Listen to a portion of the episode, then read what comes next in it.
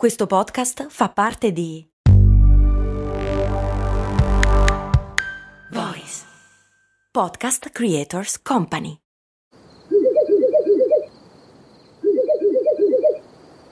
La libertà ti sta chiamando. Sono arrivati gli incentivi Jeep. Oggi sei libero di scegliere Jeep Avenger, il suburbano più compatto di sempre, in versione elettrica, ibrida e benzina, tutte alla stessa rata. Gli incentivi Jeep ti aspettano. Corri in concessionaria, ora. Info su jeepofficial.it. Pronto? Come iniziare un progetto superando la paura di fallire. Iniziare un progetto, un'attività, una nuova sfida, una nuova avventura che ci mette alla prova può essere emozionante, sì, ma ovviamente presenta degli ostacoli. Uno di questi è la paura di fallire. Adesso, guardando indietro, ho capito che ho creato Simple Tiny Shifts per superare un'insoddisfazione, ma principalmente per superare la paura, che era anche la paura di fallire. Talvolta impediamo a noi stessi di iniziare un percorso perché non sappiamo dove ci porterà, né sappiamo quali siano i passi da compiere.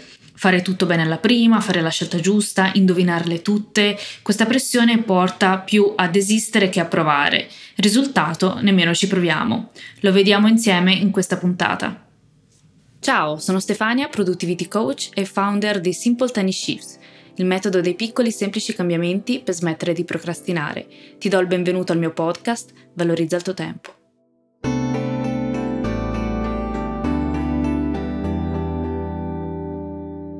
Iniziamo col dire che il coraggio si può allenare. Secondo Robert Biswas-Diener della Portland State University, il coraggio si può allenare e si può sviluppare. I coraggiosi non sono sempre sicuri che ciò che fanno andrà bene. Sono coraggiosi in quanto si concedono il permesso di fallire. Ripetiamolo un'altra volta perché è importante. Sono coraggiosi in quanto si concedono il permesso di fallire.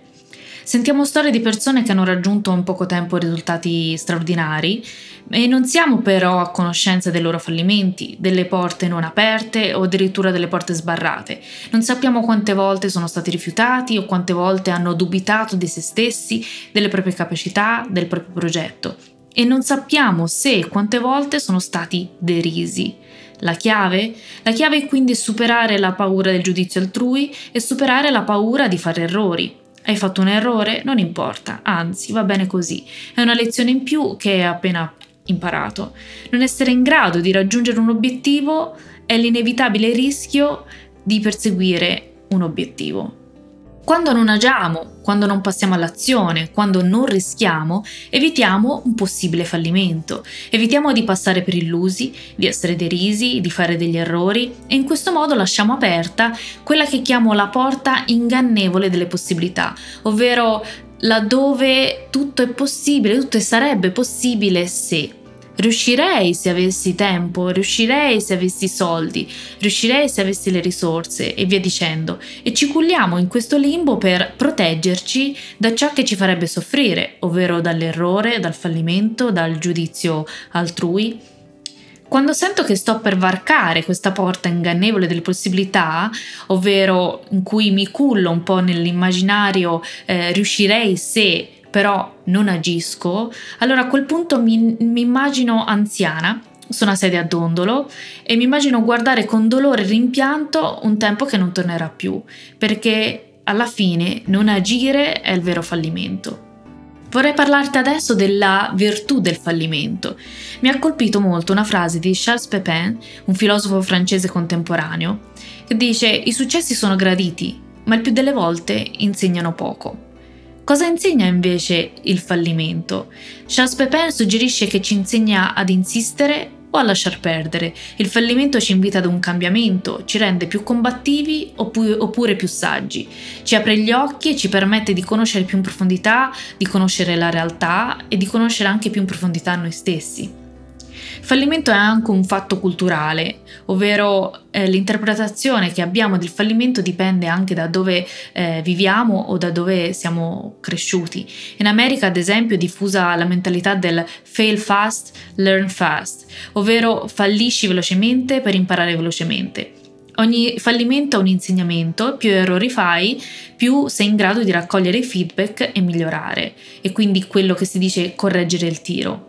E citando il filosofo e scrittore statunitense Emerson, tutta la vita un esperimento, più esperimenti fai, meglio è. In Italia è diverso, il fallimento è visto ancora come una macchia indelebile e un tabù. Il filosofo Charles Pépin dice che la stessa cosa della Francia, definendolo come un sistema assurdo che nega il valore dell'esperienza. Ecco, questo è veramente bellissimo, perché è un punto di vista straordinario, secondo me. È un sistema assurdo che nega il valore dell'esperienza, quindi il fallimento è un'esperienza e ha valore e questo valore non deve essere negato. È bellissimo.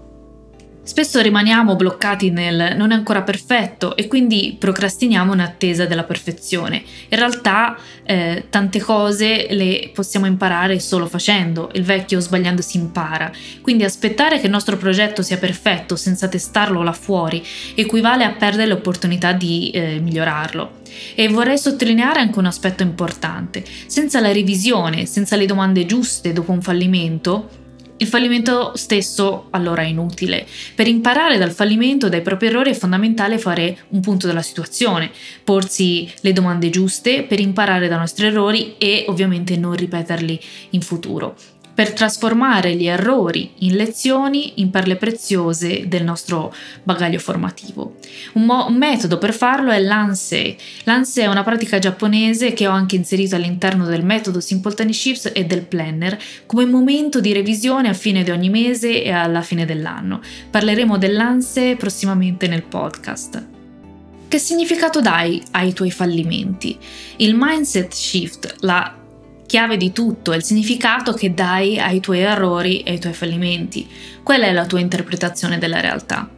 E qui ci arriva in aiuto Martin Seligman, il padre della psicologia positiva, che ci insegna che è lo stile esplicativo a limitarci o potenziarci. Ovvero nel momento in cui incontriamo una difficoltà, viviamo un momento difficile o commettiamo un errore o falliamo, ci diamo inevitabilmente e inconsciamente una spiegazione. E se diciamo a noi stessi che sarà per sempre così, oppure a me capita sempre così, molto probabilmente ci arrenderemo e nei casi più gravi invece ci dispereremo. Se invece diciamo a noi stessi questa volta è andata così e circoscriviamo l'evento critico in un particolare momento e non lo rendiamo permanente, ineluttabile, saremo più inclini a trovare una soluzione e non a abbatterci. Per questo è importante cosa diciamo a noi stessi e i pensieri che scegliamo, e spesso non ci accorgiamo di questo meccanismo perché anno dopo anno, dall'infanzia all'età adulta, instauriamo un'abitudine del pensiero.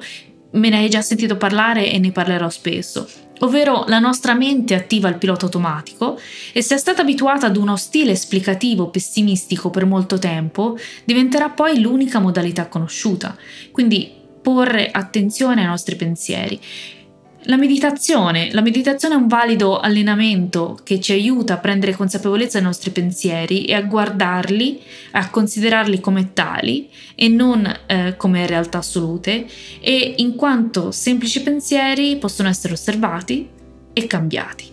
Ti lancio poi un invito a pensare come se fossi uno scienziato. Pensaci, per uno scienziato fallire è all'ordine del giorno, anzi più esperimenti conduce più riesce ad avvicinarsi alla soluzione. E gli errori non sono un problema, anzi sono gli indicatori della strada e dei prossimi tentativi da compiere. Vorrei concludere la puntata con una citazione e una domanda. Il momento in cui sei pronto per smettere è di solito il momento subito prima che avvenga il miracolo.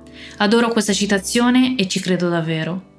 La domanda per te è: quale bellissimo sogno stai procrastinando per paura di fallire? Io ti ringrazio, ti invito a seguirmi su Instagram Simple Tiny Shifts, a iscriverti alla newsletter settimanale del lunedì e grazie per avermi dedicato il tuo tempo. Alla prossima!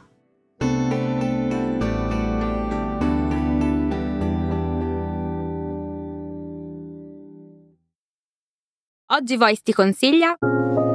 Ciao, sono Zoe Pifani. Se cerchi il podcast perfetto per motivarti e fare il tuo glow up nel 2024, And Now What è proprio quello che fa per te. Lo trovi su tutte le piattaforme di podcast. Ci vediamo lì.